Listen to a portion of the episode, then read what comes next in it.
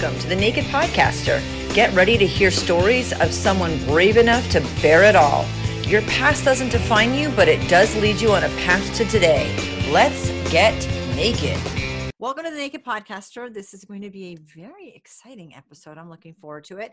If you've liked what you've heard in the past, remember to subscribe and leave a review. Podcasters love having reviews, makes a big difference to us. Today, I'm on with Miguel Dean. How are you today? I'm pretty good, thank you. I'm pretty good, thanks, Jen. Considering the fact that, um, yeah, you know, fierce winter weather here, and we're, you know, really in the the the depths, you know, long nights. It's just raining and windy and cold, and but uh, you know, you have to have the darkness in order to have the light. So that's we true. kind of do our best to embrace it all, huh? And you're in the UK. I recently traveled to London for the first time Okay. and it was very rainy. I didn't go there for the weather. Let's put it that way. No, no. No, I didn't. I did not go there for the weather. But it was really, really interesting to be there. I loved it. Mm, Good, good, good. Yeah. and it's uh, winter here. We have a snow day today. Yeah. Yeah. Okay. Okay. Yeah. Well, that makes me feel a bit better. Yeah. I'm misery loves company. Yeah. Your website is your name, migueldean.net. Tell me, it's fascinating. Tell me about your website. Okay. So I, I, I guess the I guess the key word for my website is um, sacred masculine.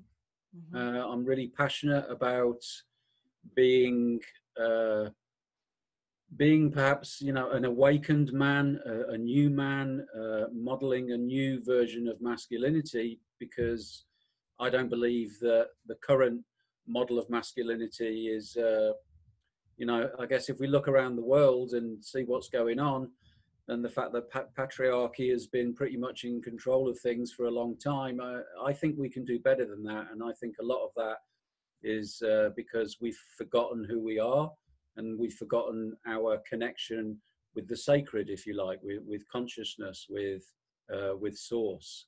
So sacred masculinity runs all through my website. Um, I guess there are some sort of like branches that, that come off that, that come under that big heading, which is um, my what I used to do an awful lot of, and I'm still very passionate about, is youth mentoring. So I've, Mm. I've I used to work with disadvantaged youth. I did that for many years, and I still work one to one with doing online mentoring with, with, with young men, predominantly young men. Um, I'm very much involved in uh, I guess the word uh, divine union, really, you know, the, the, the bringing together the twin flame union of the masculine and feminine within each of us. And Mhm. when I say that, you know, I'm not talking about gender. Uh, Mhm. the masculine and feminine principles are present within men or women.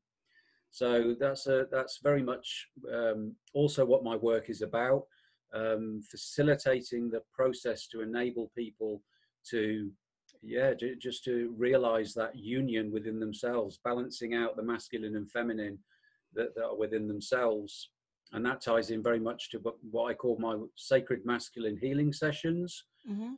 uh, the one-to-ones which interestingly are predominantly with women um, it, it- Really? and, and that's because it seems that yeah the, the, the people that are drawn to work with me are usually women that have had a uh, let's put it politely now let's not put it politely a fucking terrible time with Yeah. men you know Yeah. they've had really um, just sad uh, experiences uh, often linked to their fathers uh, and of course our connection you know with our father and mother often sort of creates the template for our future relationships in that we attract people with similar energies to Mm. our you know mothers and fathers predominantly so that we can um, resolve those issues through the mirroring of those uh, people that we uh, those lovers those people that we attract into our lives.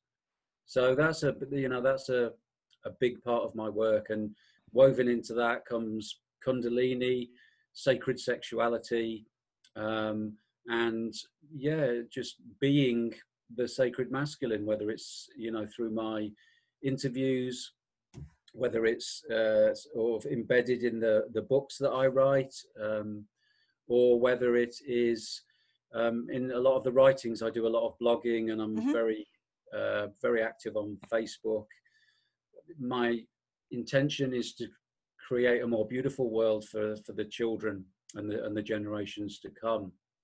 Um, and, and I suppose the, the root of that, if I just say this, this bit finally, Jen, was when I was working with young people, I realized after a, a, a, period of time that I was working at the level of effect. These, why are these young people so disadvantaged? Why are they so messed up? Why have they got no self-esteem? Mm-hmm. And and so I began to be drawn through my own journey, through my own story, um, to work at the what I call the causal level, which is that if we have loving relationships between man and woman, and the children are born into those conscious, loving relationships, then we're not going to get messed up kids. You know, it's it's easier. It makes more sense to raise um, whole young men or whole children than it is to fix broken adults. Oh, amen. And. Mm how many how many of us are broken it's so interesting well first of all on your website you have podcasts blogs uh, interviews that you've been on you have a wealth of information. And i loved that in when you first started talking it's not male and female the masculine and feminine energy. I want to make sure i understand it well and make sure our listeners understand that well. Talk to because all of us have both masculine and feminine energy. Yeah. So my understanding of life is that we are um, we are souls. Uh, we are eternal soul spirits having a human experience. We are our home is these these flesh bodies uh, at the at the moment, and we come from consciousness. We come from oneness. We come from union, and so we incarnate here into these bodies to have an experience of duality. Mm-hmm. So we have darkness and light, we have up and down, we have pain and we have bliss, uh, and we have male and female, and we have masculine and feminine. So it, the, from my own story, and I guess just a slight aside, it, it, what, what, what struck me in my own journey was that my own story is just a microcosm of humanity's story. We're all sort of living different versions of the same story. So for all of us, our um, objective is to experience duality so that we know oneness and ideally come to this place of oneness while we're still in these human bodies. So the masculine feminine dynamic is, I mean, it, I, I, guess it can be generalized as uh, the, mas, uh, the masculine qualities are more sort of active and, and pushing and, and out there. Mm uh, moving forward, speaking our truth. And the feminine qualities are often, um, I smile when I say this, more passive, which initially, you know, it may be understood as, oh, well, that's, you know, that's, that's less than, or that's not as good as the masculine. But I think we've lost touch with the value of passivity. We've lost touch with the value of receptivity, of surrender, of spaciousness, of stillness, because of this male dominated society that's all about doing whereas the feminine is more about the being so mm. hopefully that you know just gives you a little bit more um, understanding that the masculine and feminine and that we weave these together and that, that we learn that there is a place to be still and to rest and to be and not rush into action there's a place to listen and there is also a place to really push forward and and be um, action orientated and, and um, it's just that fine line of discernment of knowing when to do which right because they're opposite yeah yeah they're yeah. complement they're complementary yes. opposites like the yin yang symbol is a beautiful yep. simple uh, you know uh, sim- symbol of, of what we're talking about both are contained within the other and they both weave and, and wrap around each other now, you showed briefly your book. I'm a published author, so we need to shout out to the published author. I am always proud of people who have written a book and gotten it out Very to the public. Mm-hmm. Yes. and um, tell me so tell me about that. It's available on amazon. The link is on your website. We have all the links in the description so people will be able to get to anything. Tell me about the book. It's very interesting. Thank you. Thank you. Yeah. I guess really it's it's the culmination of um, uh, of my journey. And, and and in a way i need to just say very briefly the beginning of my journey was that when i was seven months old my mo- mother died so I had this experience of the divine mother, if you like, you know, the embodiment of love, which a, which a mother ideally is. And then it was taken away. Then all of a sudden it was gone. So this created a real trauma, uh, you know, inside me. And it was repeated two more times before I was five years old. So I was looked after by my auntie for uh, about a year after my mother died. And then when my dad remarried, I was taken away from my auntie. So I had the second trauma of losing the divine feminine, if you like, the, the love.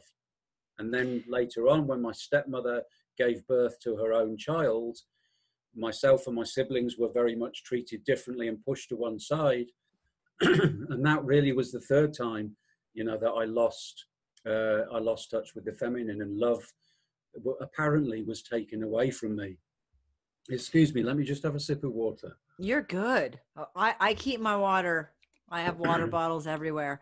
So uh, this is interesting. We're automatically jumping back into your struggle. At five months old, your mother passed away. Mm-hmm.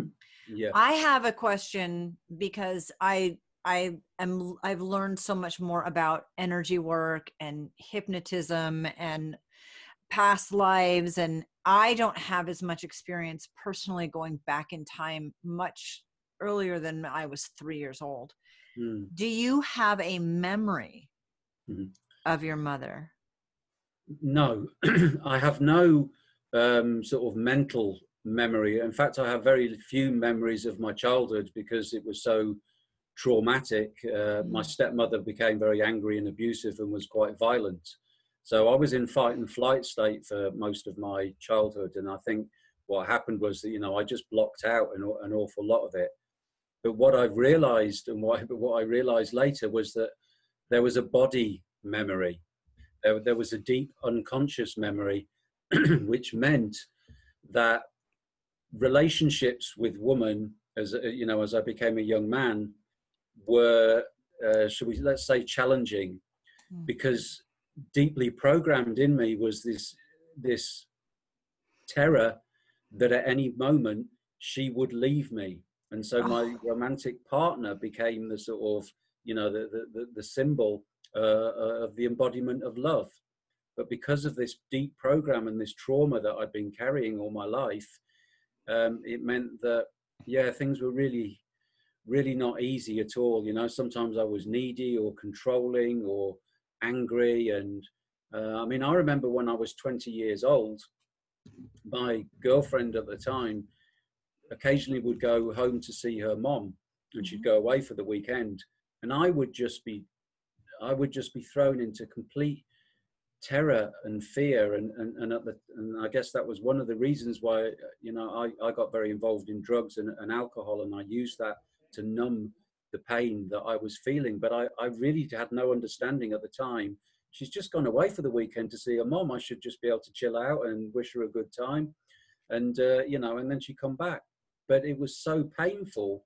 The emotions, you know, the, the trauma would be reactivated every time a woman left me.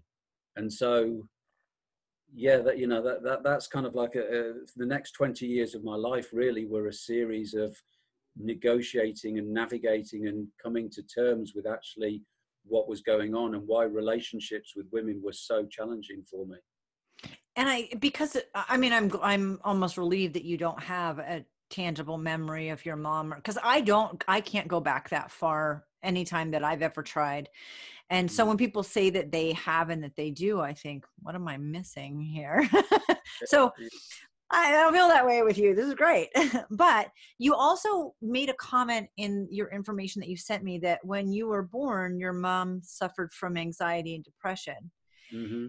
And I mean, I, you know, I have kids. I've done a lot with um, midwives and the birth process and breastfeeding and helping women and so much is passed on i mean that fetus mm-hmm. feels everything so i think when yeah. we're all born with our own personalities and we're already partially hardwired so mm-hmm. much of that came from our experience during the pregnancy and the delivery so i thought it was interesting that you pointed that out that you were mm-hmm. potentially mm-hmm. born with these feelings of depression and anxiety hardwired into you yeah yeah uh, it's i don't know if you're familiar with um, with attachment theory mm-hmm.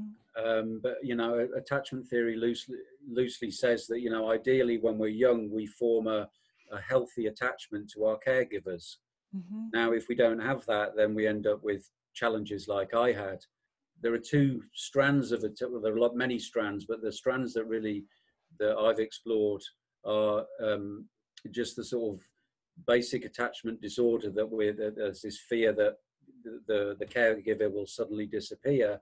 But what I've only, uh, in fact, very recently realised through uh, my last conscious relationship, which was actually charted in the book, which is what the book was all about, that I also had what they call an ambivalent attachment disorder, which was my mother was physically there for a while, but she wasn't really able to be present mm-hmm. with me.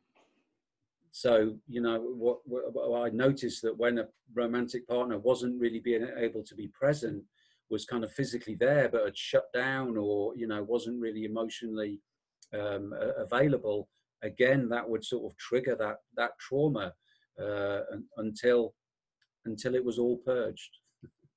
Which is a tough one. So three three mom mother figures, uh, your mom and then your aunt and then uh, this was all before you're five.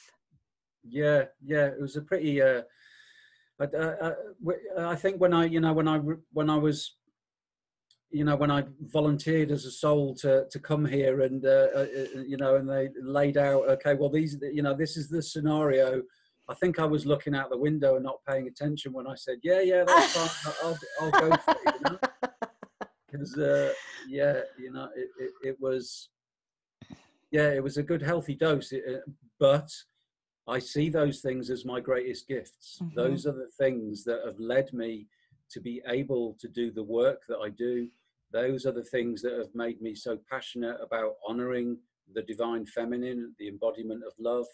Those are the things that have led me to this place to walk the path of, of the sacred masculine uh, and, and right. to find that union you know within myself because i couldn't find it outside you know i think a lot of people sort of settle for codependent relationships and another person completing them but because of the conditions and you know that, that had been set up for me I, I couldn't do that. That wasn't possible. So that forced me to look inside myself. The world teaches us to look outside, doesn't it? You know, but the truth, the mystics all say, you know, it's within you. It's within mm-hmm. you. So that really, um, you know, that that that prompted me. Uh, it, it primed me to, to, to look within because the, the, the solutions, the the easing of my pain, of my discomfort, my challenge, uh, I couldn't, you know, it became clear that it's not going to happen externally. Look within, Miguel. Look within. Find the divine feminine within yourself. Find that divine union within yourself and work with that. Because mm. let's face it, real change is always an inside job, huh? It is, and I think that's and that's the hardest. The mirror is the hardest to look at to place mm. blame or find answers. That mirror image is probably the scariest one. Your your stepmom was were things good until she had a child of her own? Did she become abusive after? That's I'm tr- I'm trying to mm. rectify mm. that in my brain. I I I I don't know for definite um, but my what what I do know is that you, I, I, guess it's important for me to say, you know, it wasn't just me that she took on. She took on four children. I had three brothers and sisters already. Okay. When my mom died, she left four children. so this woman took on, uh, you know, four children that weren't hers. My father did the uh, sort of typical um, male thing uh, of his generation, and he was out at work all the time. And if he wasn't at work, he was he was initially down at the allotment or he was jogging. You know, he, he she didn't get very much support. Let's put it that way. And I think my understanding is that she became, well, you know, although she knew what she signed up for, mm-hmm. we don't always really know until we experience it. And I think she felt quite unsupported and and was sort of just looking after and bringing up somebody else's kids and and really projected a lot of her anger and frustration that really he should have had more of uh, uh, at his at his children. Yeah. Um, and, and and you know, and I'd like to say that I have a good relationship with my stepmother now. I see that she was a part of the you know of of, of the movie, if you like, one of the characters that was set up in order for me to become the man that I am today. And so uh, I would like that it was different, that it had been different, but it was what it was. And I know that as most all, all people do, the best that they can with the skills and awareness and knowledge that, that they have at the time. Which is the great thing and the hard thing. I mean, I know as a parent, I've given 150% every day. Some days that looks like I'm knocking it out of the park, and the other days that probably looks like a fraction. Mm. But I'm I'm giving 150% every day. But like you said, it depends on it depends on a million other factors that are going on your knowledge your experience and yeah i'm guessing for a woman who didn't have children of her own at the time that she married your dad yeah. taking on four kids is a mm. lot but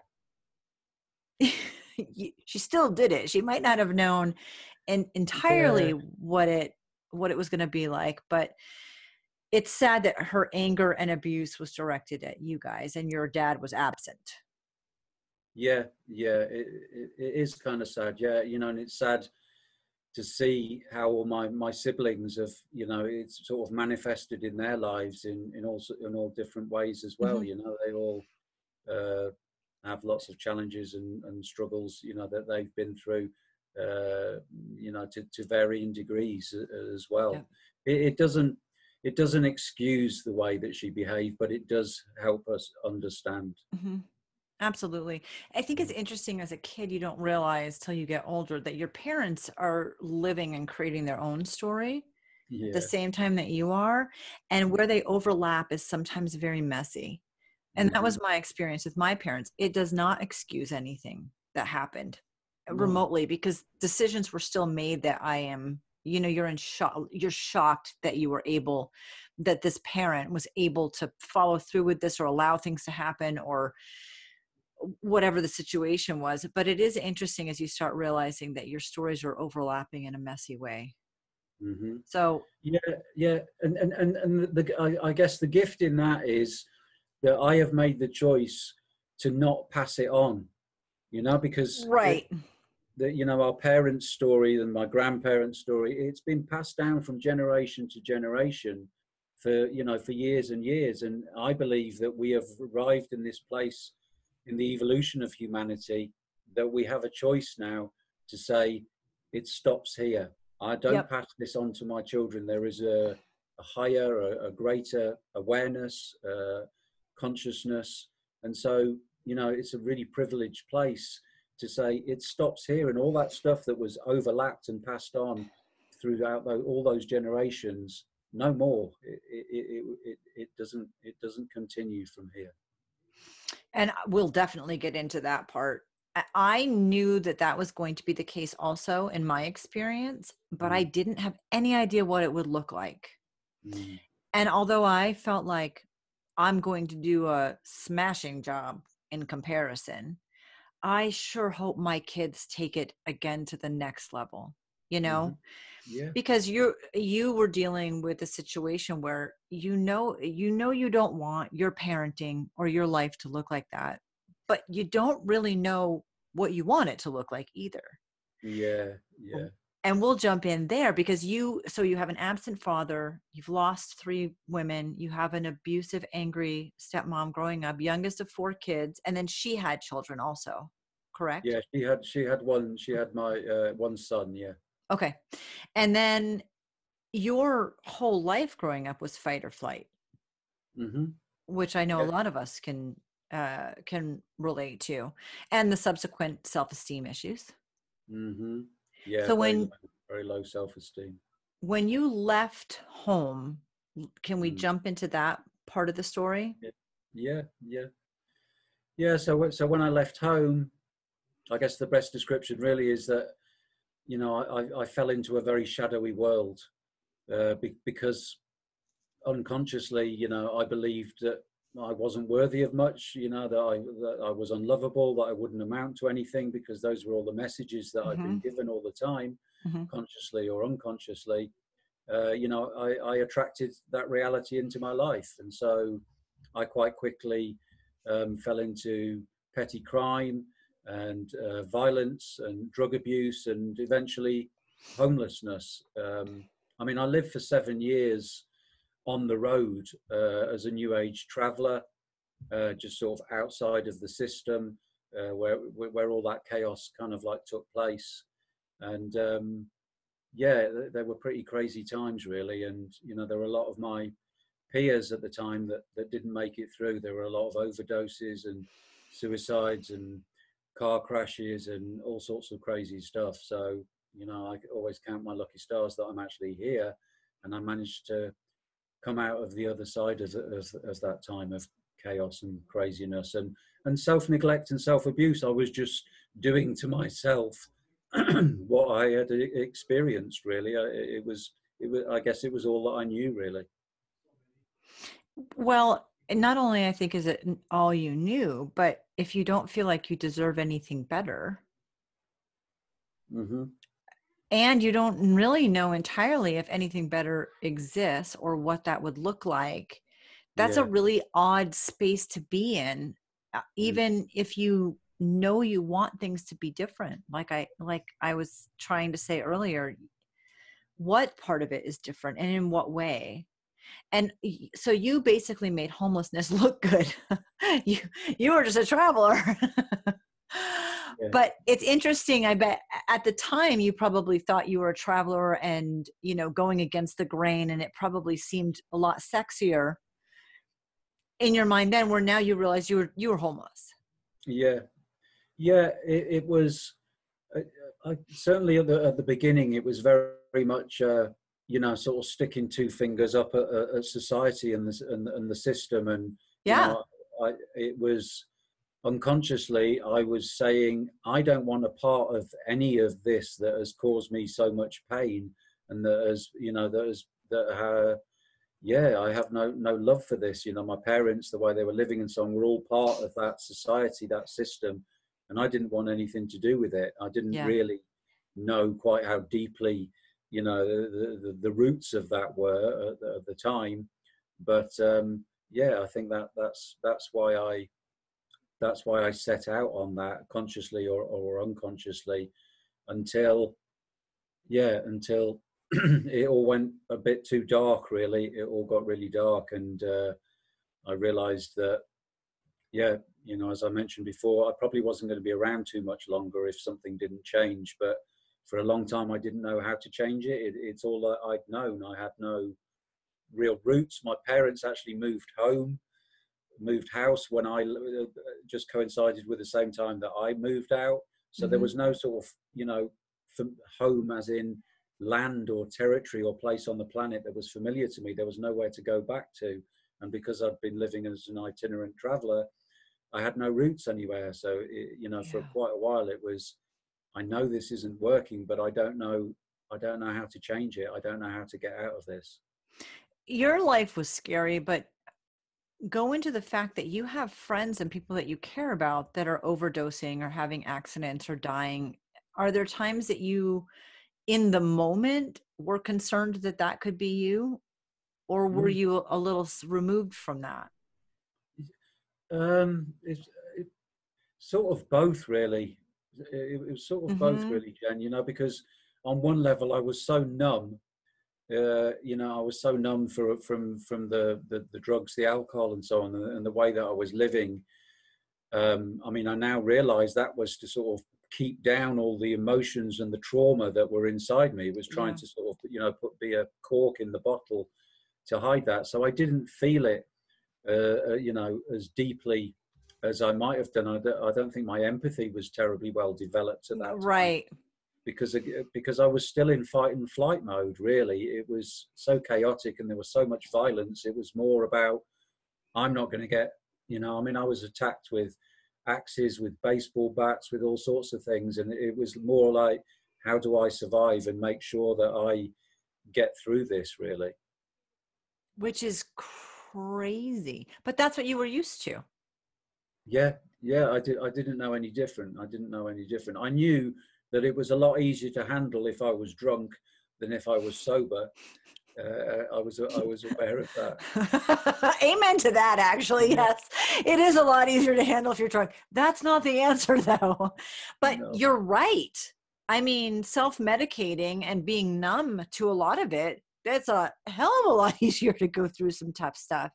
And Yeah. there, there was never you're you there was never a conscious thought about i'm just perpetuating this horrible cycle you were just living in what was familiar Yeah, I was living in what was familiar, you know, and as I said, uh, I, as you know, as as the time progressed, and I actually got increasingly ill. You know, I, I became Okay. really ill. I, I was just there was so much toxins going in my body, and I was living out of dustbins, you know, some of the time and so on. I was food, money, any money that I got was for drugs. You know, if there was a little bit left over, you might get some food, but food you came by through other ways. You know, I was poaching out a hunting dog, so we would go poaching and hunt deer or hunt rabbits or you know whatever to supplement um, you know the diet.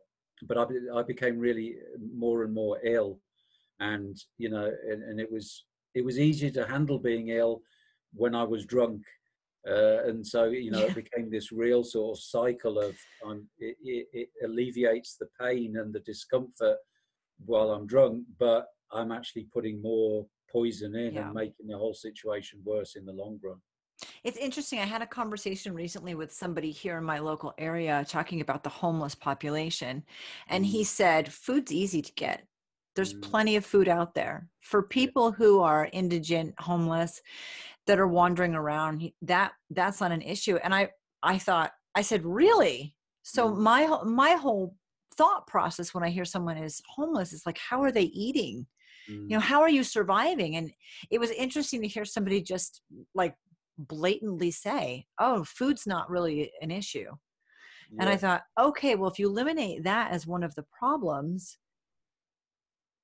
then there's then your focus is to- completely different Yeah. so you were were you ill what were you ill with or was it just the toxins like your body had to have been shutting down at some point Yeah, yeah. I mean, uh, you know, I think we all have an Achilles heel. We have a, you know, uh, uh, you know, some people will get stomach problems or headaches or back problems or, or, or, or you know, different things. My Achilles heel was has always been my skin. Mm. So, uh, you know, I, I pretty much just became, yeah, just got more and more sore.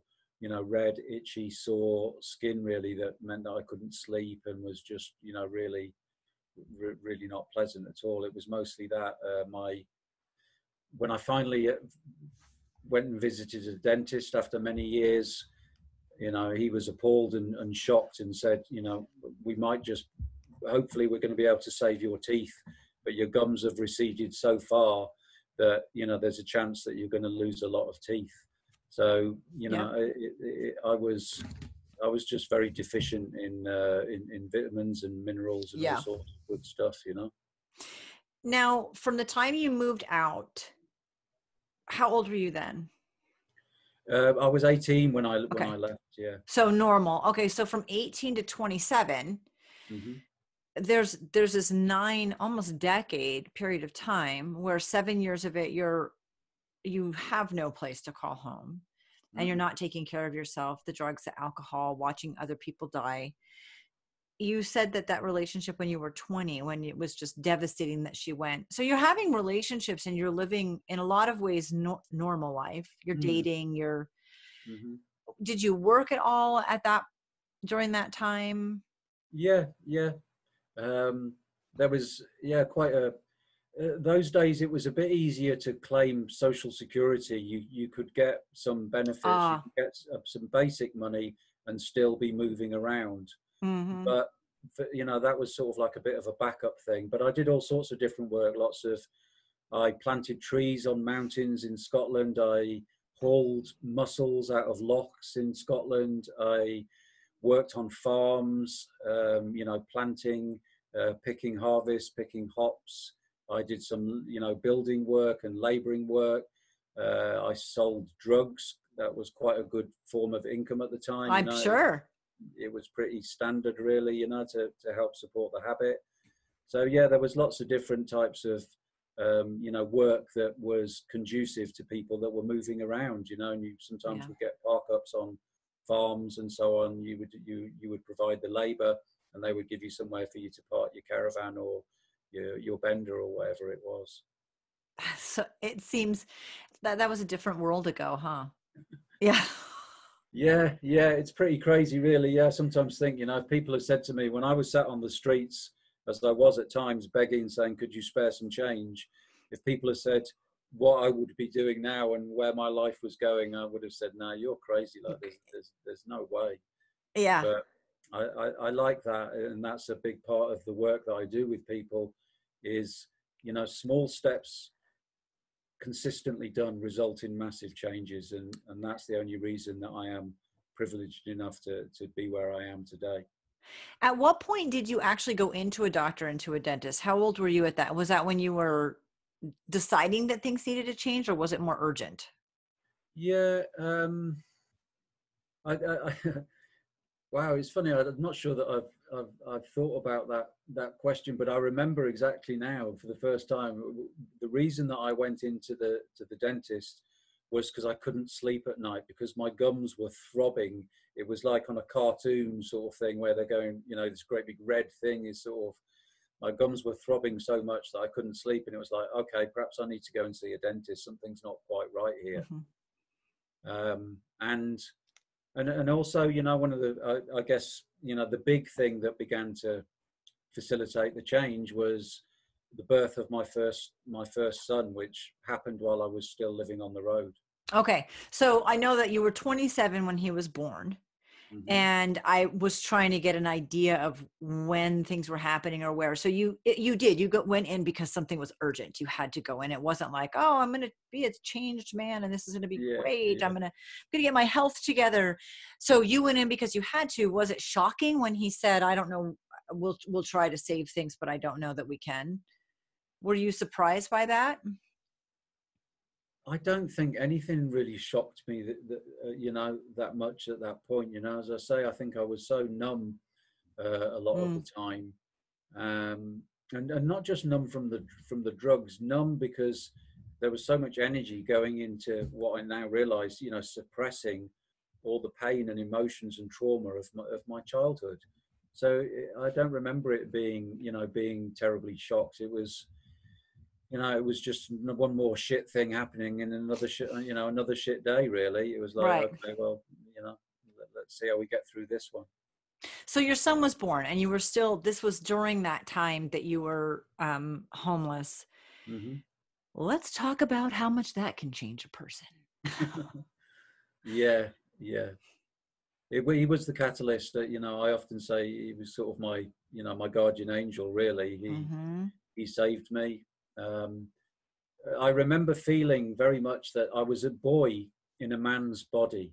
I remember, you know, I, I remember having this awareness that, you know, as I began to come out of this, arrive at this place where something has to change, and I hoped that being a father would, you know, would be a sort of magic wand that all of a sudden, I, you know, it would resolve all sorts of things, and I would feel differently about myself.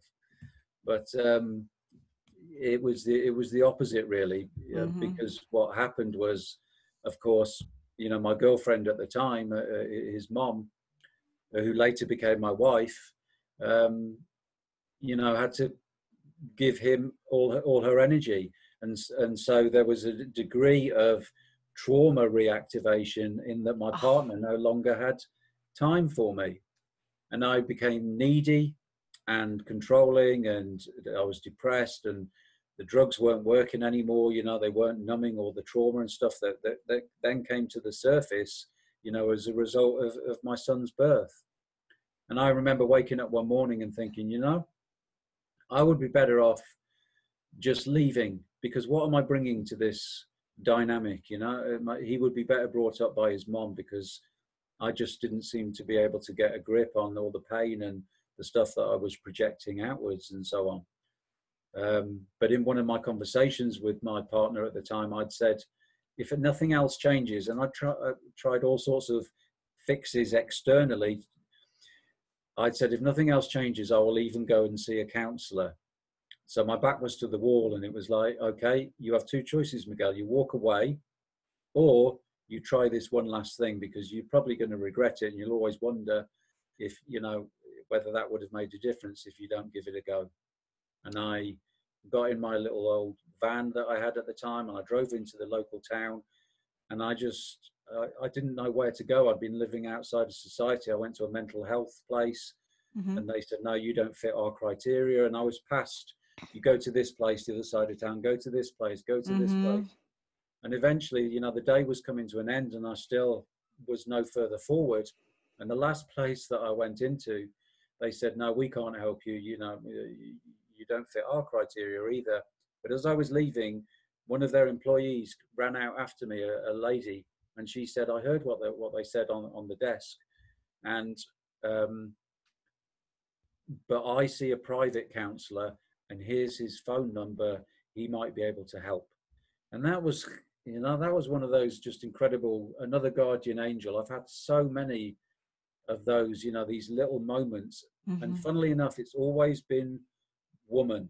It's always been the divine feminine uh, that has just come, you know, out of nowhere, um, enabled me, you know, been the sort of dot to dot joined up the things for me to make the next step in, in my journey. So I went and saw this counselor with thinking, how on earth is having a chat with somebody going to sort this mess out that I am? You know, I had no faith in it at all but I was, yeah, it was it was incredible really because he asked me a few questions about my childhood, and so for the first time ever, I began talking about what had happened as a kid, and you know the expression on his face and so on made me realize this isn't normal and this is connected to the where you are right now miguel. He listened to me and he cared. And it was the first time that i had really experienced that and so I had all these light bulb moments, you know, where it was like, oh my God, you know, I need to move into a house. I need somewhere safe because I've got a load of inner work to do. I need, uh, there's something I can do about this. There's a solution here. It looks like it's going to be one hell of a dark, winding road, but there's something I can do here. And I decided that in, in that session to get married. I said, I want to show commitment. I'm not walking away from my son. And I also realized that perhaps I had some worth perhaps there was something I could do because I decided then I wanted to be a counselor. I wanted to be able to do for other people what that man had done for me. And so everything was completely turned around, you know, very quickly after just half a dozen counseling sessions. It, it was, uh, yeah, a massive shift for me. That's incredible. It's incredible to sit down at over the age of 27 and have and realize that no one's ever asked you these i mean were you shocked? It was great that you knew it wasn't normal. I understand that. And somewhere in there i think for those of us who've gone through trauma we at least want to believe that it's not normal. Mm, yeah. Because if it is then my god what's the point? There's mm. got to be something more different. But to actually go oh wow this is not normal and yeah. somebody cares about me in a way that I feel like I have some worth to humanity. I can't even imagine. Mm. Yeah, I'm not quite sure what to say to that either, Jen. It's um, yeah, you know, it's and and yeah, and I know that what I experienced, you know, people experience so much worse and so much more, and you know, it, again, it, it has been my gift because it has opened my heart. It has opened my heart to the suffering and the challenges of other people. and it has opened my heart to, you know, to, to enable me to arrive at this place where I am so passionate about creating a more beautiful world. We have to do it. it, we don't need, you know, we don't need to be to, to be living in this dysfunctional way and, and for all this suffering and trauma to be taking place because it is, you know, while we're having this conversation, how many people are going through horrendous experiences right now, you know, whether it's abuses or rapes or beatings or it, it, it's not, it's, it all comes down to the fact for me that we've lost touch with source. We've forgotten who we are. We've forgotten that we are divine beings. And pain is a great motivator to wake up and do things differently. And, you know, it appears that that was you know, I just uh, was gifted with a real health, healthy dose of it to really make sure that you know that I that I stayed the course and I didn't forget why I do what I do and where I came from, and uh, you know how that has equipped me with the necessary skills to to to, to be there for other people. Because through you know in service to others, we serve ourselves. Because the truth mm. is, really, there are no others. We're all interconnected everything is interconnected. It's only our the limitations of our minds and our uh, senses that give us create the illusion of separation. We're all like you know little individual cells in one body of humanity, if you like. Mm-hmm. Your wife, so you married and you have a son. Was she real supportive of this journey? I mean, um, probably not terribly because you know as as the the way it goes is that like attracts like so i attracted a woman right. in my life that had her own trauma she'd had a pretty fierce start to her own life and so mm-hmm. she had her own stuff to deal with you know plus a baby to look after it was like you know a, a woman wants a man really doesn't she she doesn't want a boy another boy to look after another wounded boy so um, I think she struggled to a large extent, um, you know, to, to be supportive. And yeah, I didn't have the awareness that I have now, and I'm uh, I will have projected quite a lot of my pain onto her. Which is the unfortunate side effect of that. And you're right, we like attracts like. and we're misery loves company. And if you don't feel like you deserve anything more or different, then you're not going to, you wouldn't accept it if it was in front of you at that point. So c- continue on with this journey. You go to the therapist, you decide you want to make this monumental life change. Your son is mm-hmm. the catalyst. Mm-hmm. So I know you ended up divorcing. Mm-hmm. Yeah, yeah. I mean, we, I, I, I guess the, you know, it's the realization, as beautiful as it was, and, and realizing that there was something I could do about this, that pretty much at the same time as that happened, uh, that was when I got really ill because for the first time I, you know, I opened up the bottle of trauma and emotions. And as I felt those emotions for the first time, it manifested in my body, and, and you know, and I got really, really, really ill. Uh, just you know, with sort of skin stuff and my liver and my kidneys, and right. I was so toxic. And uh, uh, you know, so the beginning was this place of right now you know what's happening now now you're on your knees now find your way back from there but i did you know i i, I, I did begin that journey um, it led me to exploring all sorts of alternative therapies and mm-hmm. medicine and so on um, I, I life brought me into connection with my first sort of spiritual teacher, if you like, mm-hmm. where I became yeah uh, aware of consciousness and this whole other realm, another uh, other way of another lens of looking through, you know, uh, looking at life. So those things began to happen, and uh, yeah, I got myself a, uh, my first sort of proper job working with homeless young adults, and you know, for the, the best of our ability, you know, I guess really for for about 10 years you know we led a sort of quite normal conventional life. I went out to work and uh, my wife looked after the kids and i had a second son that was born five years later. Mm-hmm. and um, you know but in and in the background there is this healing journey ongoing healing journey and trying to find some sort of peace within myself um, you know, at the same time as being a father and uh, you know having a home and a partner and all the rest of the stuff that goes with uh, the modern life which is difficult i know for a lot of people it's what they you check the boxes you know you graduate high school and you go to college and yeah. you get yeah. the house and the picket fence and the dog and all of that stuff and then it's some and that works great for lots of people and it's what makes them happy mm-hmm. And working for someone else but for other people there's either a feeling of there's more to this or mm-hmm. in your situation where there's trauma where there needs to be more to this Mm-hmm. It, it's going to be different. So you're you had a great first experience with therapy, and now you're experiencing all kinds of that stuff is so exciting to me. Where you go, okay, this worked. Well, what about this one? Well, what about the like? Let's try this on for size and. Yeah really learning more about you and what worked best for you. So that journey had to have been incredible. And then in the process, you're working with the disadvantaged youth. Mm-hmm. Who yeah. was you a couple years earlier? Yes, yeah. In, interestingly, yeah, yeah, and uh, you know, and then I learned an awful lot about myself through through working w- with them. Uh, they were pretty ruthless teachers as well because you know I thought that they. I remember thinking to beginning they just needed some structure and some a bit of discipline, you know, and I was trying to bring in some of my, you know, dysfunctional parenting that I'd received and, and so on.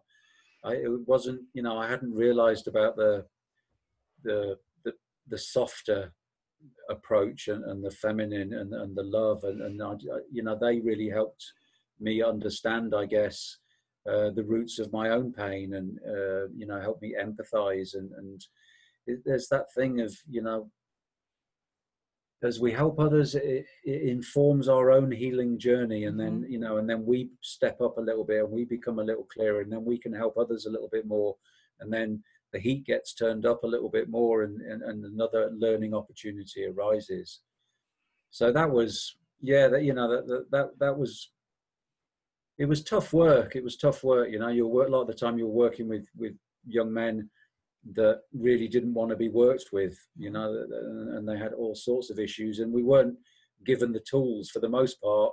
You know, it was just about providing them with accommodation where, yeah. you know, they, they didn't have the professionals and the, the insight really wasn't there to it was always just trying to work what I what I called it was always trying to work on the roof rather than working on the foundations of the crumbling. That's a great way to put it.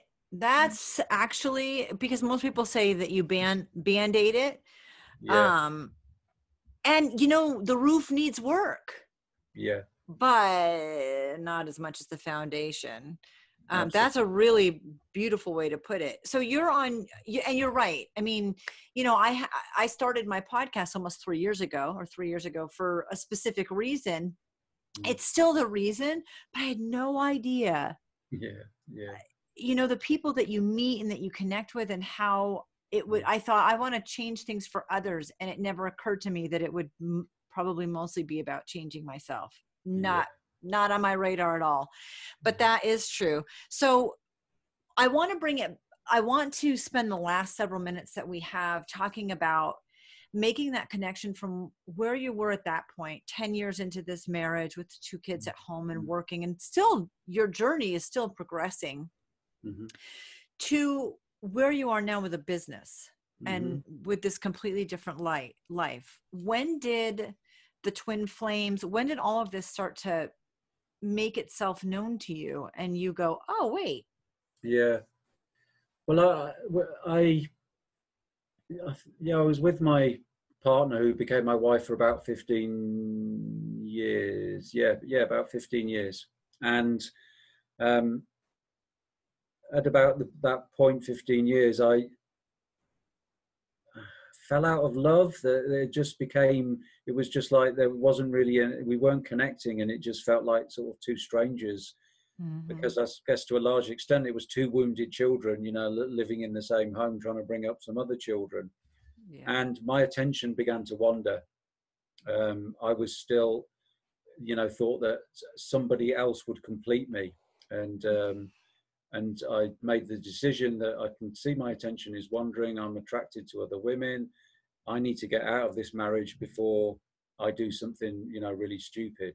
Yeah. So I, I left, um, I left because I wasn't happy there, and it just just felt really unfulfilled and so on. There was nobody else, you know, on the scene at the time, but I knew in the back of my mind that oh, there, there must be, a, you know, love. I can still find love, uh, and it will come through through a romantic relationship. So I spent about uh, yeah, I, I, had a couple of sort of longish term relationships after um, uh, after my divorce. And it, was really uh, the, you know the end of the second one that there was this real i'm sick of doing this you know? Why can't i do relationships? Why aren't they working? And i you know I, I, guess i've been doing quite a lot of spiritual practice and meditation so on but i hadn't really got to the bottom of the barrel until that point where i said okay i'm ready you know I, I, I get it i can't fix this externally no woman is going to complete me you know, bring it on. Whatever it is that I need to do, I will go to those places. It doesn't matter how dark it is. It doesn't matter. I'm ready. And so life said, ah, okay, he's ready.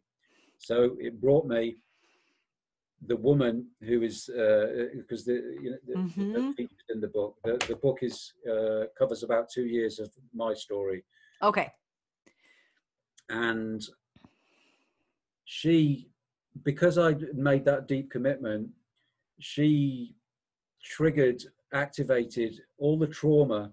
I fell so deeply in love with this woman, but she kept leaving me. She kept abandoning me, either emotionally shutting down or physically saying this is over and just leaving.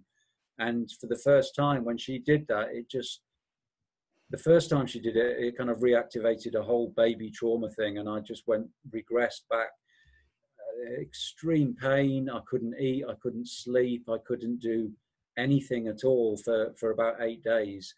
But I realized through those eight days, for the first time, I began to do it consciously. And I began to be able to, it was like there was a man and a wounded boy. And the man was increasingly able to say, This isn't about what has just happened now. Your girlfriend has just left. This is about what happened to you as a child. This is releasing what happened. And so I just stayed in the fire, if you like, and just kept feeling the feelings and the trauma in my body and just allowed myself to go through it really. And so you, because, you know, because I loved this woman so much, it just went so, so deep in, deep inside me till it reached the point after a, you know, a couple of years that it was all, it was all purged uh, all the trauma because I consciously was able to keep bringing myself back to this place. This is a gift. The way this woman is behaving is a gift.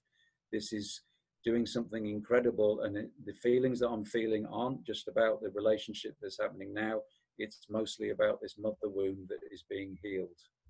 So that is the, you know, that is what's documented uh, in the book. You know, this incredible, beautiful love story where there was so much passion and kind of discovered sacred sexuality together and there was kundalini activations going on and all this really incredible sort of synchronicities and voices it's called bring him home because she heard the voice repeatedly bring him home in her meditation.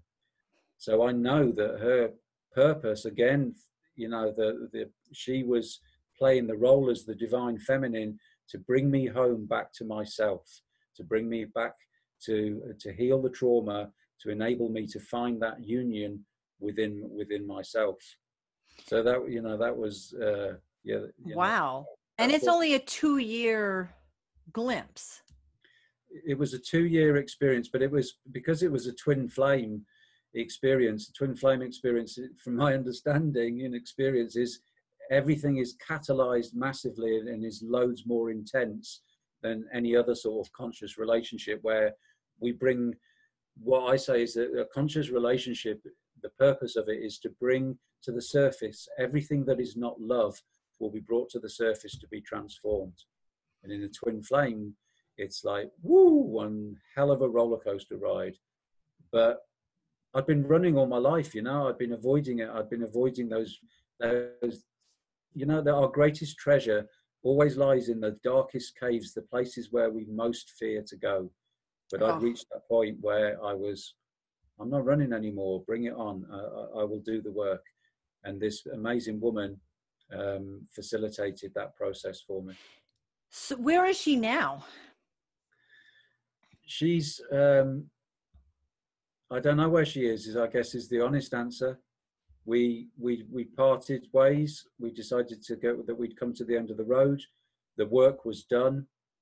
Um, I am. I think there's always an ongoing journey, but for the most part, I am home, and I know that I am home because when we parted ways for the first time in my life, there was no trauma. It was there was there was just there was a bit of sadness that yeah you know I'm going to miss you, but there was no trauma like I'd experienced every other time when she left or any other woman left. It was a sense of okay, so now it's time to even to continue to deepen the relationship with yourself and work on your divine union within yourself. Now you're at zero point. Now you're not, there's no codependency. Now there's no looking outside for somebody else. Now you're at peace with yourself. For the first time, I was, at, I've been at peace with myself. You know, there's no anxiety or peripheral sort of dread or I'm not complete or I need somebody else. There's just this sense of peace and, and, and union within myself the website that you have now and and that's what you want to bring to other people mm-hmm. is yeah. So you took all your life experience and all your growth and poured it into well there was the book and mm-hmm. poured it into this website of information to now help other people with their journey yeah, yeah. who who should reach out to you well as if it's female, then what women seem to appreciate most is through working with me, it rebuilds and re, it gives it regains their trust in, in in men, that they have a mm. positive experience of being with a man who wants nothing from them. There is no agenda. He will listen. I I am pretty tuned, you know, and in balance myself. So I know when to push a little bit and when to be a little bit challenging and when to be soft and when to listen and when to allow and when to just hold sacred space really. And in that in that space healing is catalyzed you know? People need to feel safe in order to heal. This is one of the things that i've realized. And yeah. i can create that safe space because I have such a deep commitment and a deep empathy and a passion, you know, to, to be able to guide others out of the darkness into the light and to be able to find some union and peace within themselves. So that's fundamentally the women that I work with, you know, mm-hmm. women that have had a tough time, not had good experiences of men, women that, uh, that would like to have a, a, a positive relationship, um, but have found that they always seem to attract that you know the wrong sort of sort of man because their masculine is still wounded within themselves. Mm-hmm. I will shine a light and bring awareness to what it is that they need to do differently within themselves because people it's quite hard to see it yourself. I yeah. have a perspective like a, a sort of buzzard or a bird of prey. I can see, for, you know, I see very quickly what, what's going on and, and why they are behaving and why they're getting the results that they're getting with men, I love to work with men who want to become, you know, the sacred masculine, who want to who realize that the old model of masculinity is dead, it doesn't work, it's not serving humanity, and we need something else. And fundamentally, for men, it's assisting them to make that journey, that epic journey from the head back down to the heart, back to the feeling center, back to uh, you know, back to the compassion, back to the body, because society is, uh, I think, for women almost as much as men, has taught us to live in our heads. You know, big mm-hmm. boys don't cry, we don't show emotions, and all, and all the rest of it. So to help men get come back into their bodies and to find um, their hearts again, so that they can begin living from this balanced place of head and heart working in union, and the union of the of the masculine and feminine within them. Thank you, Miguel, so much for being on and sharing your journey. It was really remarkable. Thank you for the invitation. It's been, yeah, it's it's been. You, have asked me a few questions and and brought uh, you know brought my awareness to a couple of things that, that I, I hadn't touched on before. So I'm grateful, and you know, and I hope, as I'm sure you do, that this little bit of time that we've had together will touch some hearts and Yeah. bring a little bit of healing to uh, some beautiful souls out there in the world.